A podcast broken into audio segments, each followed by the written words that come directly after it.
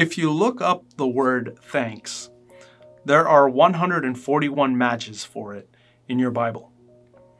When you compare the word thanks in other languages, we find that in French, it's the word merci, which is mercy. In Spanish, it's gracias, which is grace. The Tagalog word is salamat, which comes from the Arabic word for peace. The German word for thanks is Dank, which has the same root word as the English one, which comes from the same word, to think or to remember. And then if you look at the word in Greek, they say Efkaristo, which comes from the Greek word for grace also. Now, did you notice what the thoughts that are being conveyed when someone says thanks or thank you in a different language? The word is meant to convey the thought of mercy, grace, peace, and even remembrance.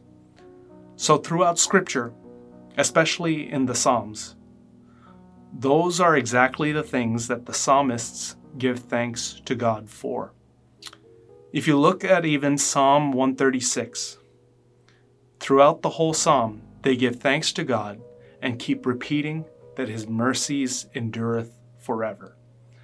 And the whole psalm is to remember the grace God had when he brought them out of the land of Egypt, when he brought the Israelites out of the land of Egypt and that they had peace with everyone. Another thing, and I want to read this out of the book of First Thessalonians, First Thessalonians chapter 5 and verse 18. This is for the Christian. It says, In everything give thanks, for this is the will of God in Christ Jesus concerning you. One of the greatest marks of a good Christian, of one that is living in the Spirit, is that they can give thanks to God in all situations. Now, you may find it extremely difficult in the circumstances that you find yourself in. But remember that circumstances only last for a moment.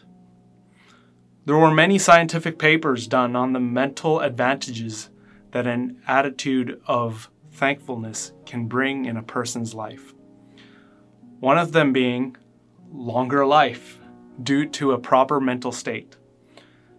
Being a thankful person requires humility. Not a lot of humility, but there is at least the acknowledgement that something in the life of that person took place that they didn't or couldn't make happen. So, this, even the people who aren't, this is even written by the people who aren't Christians, and they realize that. But the fact that you are watching this means that you have access to the internet. That is something that can easily be taken for granted. Having access to the internet is one of the last things on a person uh, for a person that they need in their pyramid of needs, right? I may be assuming, but I think you must be someone who has running water in your place that you live in and you can pull out a glass and pour yourself some water to quench your thirst. You can take a shower when you want to, not according to how much water is left in the tank or according to the right timing in the day. You can go and take a shower whenever you want. You probably have some food that you can access when you are hungry. You probably have a roof or a ceiling over your head right now that is covering you from the elements above it. And if you know God, you have many other things that encompass even more than your physical needs that you can thank Him for. I'll be honest with you, when COVID 19 forced many governments to have lockdown protocols, I, like many others, was put into a tailspin. And my eyes started to focus on the things that I lost and was about to lose, or that I thought I was. But I realized of all the times that a pandemic could have hit this world, this time was perfect. Technologically, the world was able to assess the situation and assess the virus to respond to it. World leaders did their best to keep the population safe and their needs met. And that we can also be thankful for, by the way. Sure, it wasn't perfect, but no one in this world is perfect. But God is perfect. And one way we know that the world and we were ready to take on a pandemic was because ultimately God let it happen. And we know that this too will come to pass one day.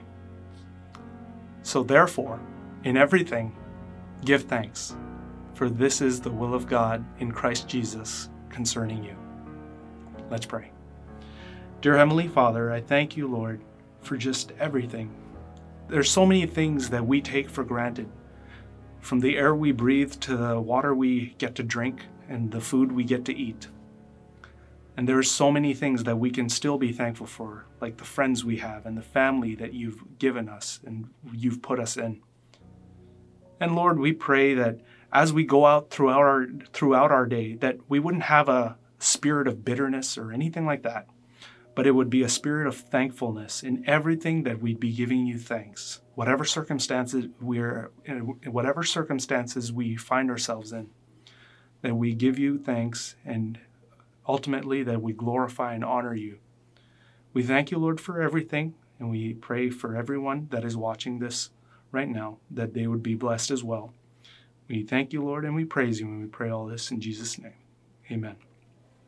Thanks for watching.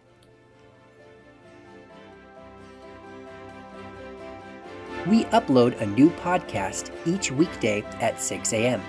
For more info, check the link in the description below.